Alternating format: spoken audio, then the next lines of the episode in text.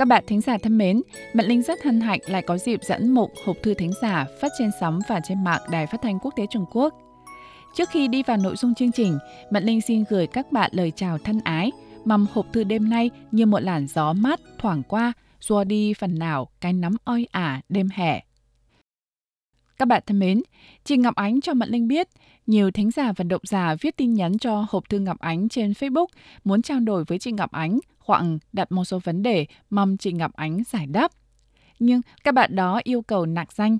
Vậy đêm nay, Mận Linh xin thay mặt chị Ngọc Ánh tiếp chuyện một số bạn và sẽ nạc danh các bạn đó. Tin rằng nếu bạn có mặt bên máy thu thanh sẽ nhận được thông tin mà mình muốn tìm hiểu.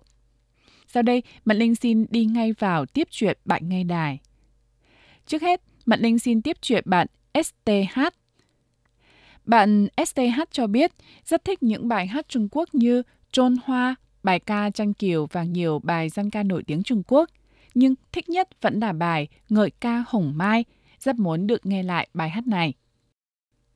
Bạn STH thân mến, Ngợi ca Hồng Mai là bài hát chủ đề của vở ca kịch Chị Giang trong cuốn tiểu thuyết Đá Đỏ.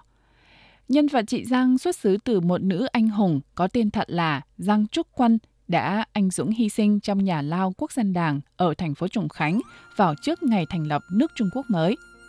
Giai điệu bài hát trữ tình, mượt mà, nhưng âm điệu lại cao vọng, trở thành bài ca đỏ đi cùng năm tháng, rất được người dân Trung Quốc yêu thích và biết hát. Nhân dịp chào mừng kỷ niệm 100 năm thành lập Đảng Cộng sản Trung Quốc vừa qua, bài hát Ngợi ca Hồng Mai được phát nhiều lần trên đài truyền hình, đài phát thanh và trên các trang mạng Trung Quốc. Sau đây, xin tặng bạn STH ngợi ca Hồng Mai và hoan nghênh các bạn đang có mặt bên máy thu thanh cùng nghe.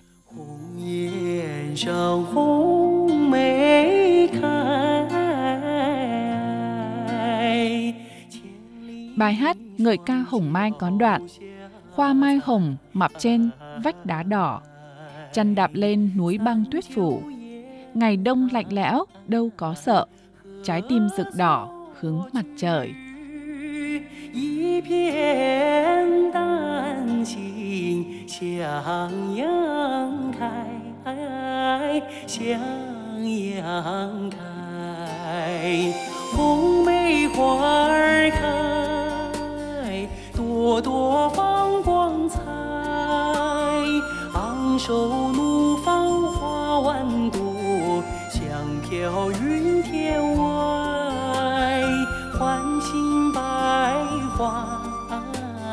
齐开放，高歌欢庆迎春来，迎春来。Mời quý vị và các bạn theo dõi tiếp mục hộp thư thính giả đang phát trên sóng và trên mạng Đài Phát thanh Quốc tế Trung Quốc. Mận Linh xin tiếp chuyện bạn KT trong thư, bạn KT viết, Chị Ngọc Ánh từng đọc bài tản văn Tấm Lưng, còn gọi là bối ảnh của nhà văn Chu Tự Thanh. Bài dịch rất là cảm xúc. Thời học sinh phổ thông, tôi có học hai bài trong số tản văn của Chu Tự Thanh, đó là bài Tấm Lưng của cha và Vội Vã.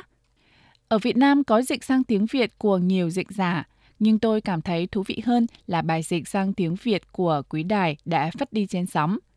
Nếu tiện, mong quý đài tặng tôi bản dịch hai bài tản văn trên đây. Ngoài ra, bạn TTN tâm sự rằng Em từng nghe chị Ngọc Ánh đọc bài tản văn vội vã rất hay. Mong sau này chị giới thiệu bài Đẳng giã tiên sinh của Lỗi Tấn.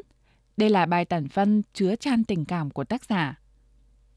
Hai bạn KT và TTN thân mến, cảm ơn các bạn đã đón nghe và thích hai bài tản văn Tấm lưng và Vội vã của nhà văn nổi tiếng Trung Quốc Chu Tự Thanh – Đặc điểm tản văn của nhà văn Chu Tự Thanh ngắn gọi, xúc tích, nhưng ẩn chứa nội hàm sâu xa và tích cực, lại thêm ngôn từ mượt mà, dễ hiểu, dễ nhớ, nên được nhiều độc giả trẻ tuổi yêu thích.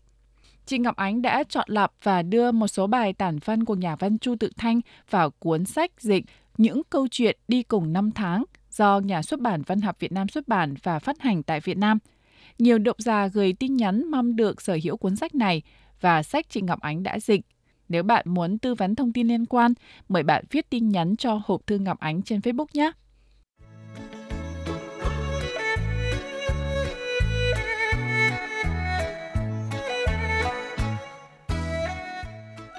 Bạn HL yêu thích văn học, muốn tìm hiểu về nguồn gốc của cuốn Kim Vân Kiều Truyện đã được đại thi hảo Nguyễn Du hoàn chỉnh bằng hình thức thơ lục bát. Bạn HL thân mến, rất mong bạn lúc này đang có mặt bên máy thu thanh đón nghe một hộp thư ngọc ánh Đài Phát thanh Quốc tế Trung Quốc. giờ đây Mận Linh xin đáp ứng yêu cầu của bạn. Nguồn gốc của cuốn Kim Phân Kiểu Truyện là một đề tài học thuật, lý thú và cần tìm hiểu. Rất nhiều bài viết giới thiệu liên quan đã đăng tải trên nhiều sách báo, tạp chí văn học ở Việt Nam. Kim Phân Kiểu Truyện ở Việt Nam gọi là truyện kiểu được mệnh danh là một trong những tác phẩm kiệt tác hàng đầu của văn học dân tộc ở mọi thời đại Việt Nam kể từ khi tác phẩm này chào đời. Đề tài cốt truyện của Kim Vân Kiểu Truyện là xuất xứ từ Trung Quốc. Phiên bản Trung Quốc là thể loại truyện trương hồi có tên là Sâm Kỷ Mộc gồm 4 cuốn, 20 hồi. Tác giả là Thanh Tâm Tài Nhân biên soạn thành sách vào những năm vua Thuật Trị và Khang Hy đời nhà Thanh. Do Nguyễn Du, đại thi hào của Việt Nam sáng tác thành truyện Kiều bằng thể thơ lục bát là sự kết hợp từ những tinh hoa của nhiều thể loại văn học mang đến giá trị nhân văn sâu sắc. Có thuyết nói Nguyễn Du viết truyện Kiều sau khi đi xứ Trung Quốc từ năm 1814 đến năm 1820. Lại có thuyết nói ông viết trước khi đi xứ, có thể vào khoảng cuối thời Lê, đầu thời Tây Sơn. Ngay sau khi ra đời, truyện Kiều được nhiều nơi khác in và lưu hành rộng rãi. Hai bản in xưa nhất hiện còn là bản của Liễu Văn Đường và bản của Duy Minh Thị đều ở thời vua tự Đức. Truyện Kiều, thể thơ lục bát gồm 3.254 câu, lấy bối cảnh Trung Quốc thời vua gia tĩnh đế, đời nhà Minh.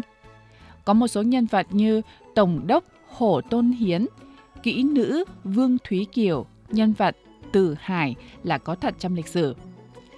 Bản in khắc đầu tiên năm 1920 có tượng chính thức là đoạn trường Tân Thanh, có nghĩa là tiếng kêu mới về nỗi đau lòng đức ruột.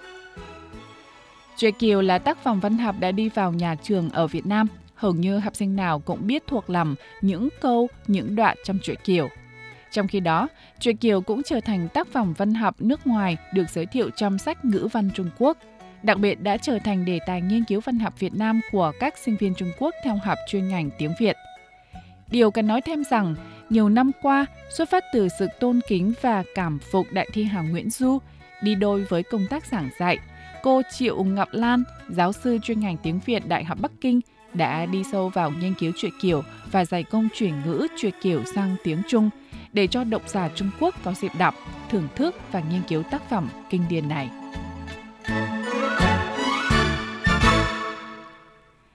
Các bạn thân mến, đã đến thời điểm Mận Linh xin tạm biệt các bạn. Chúc các bạn luôn an khang.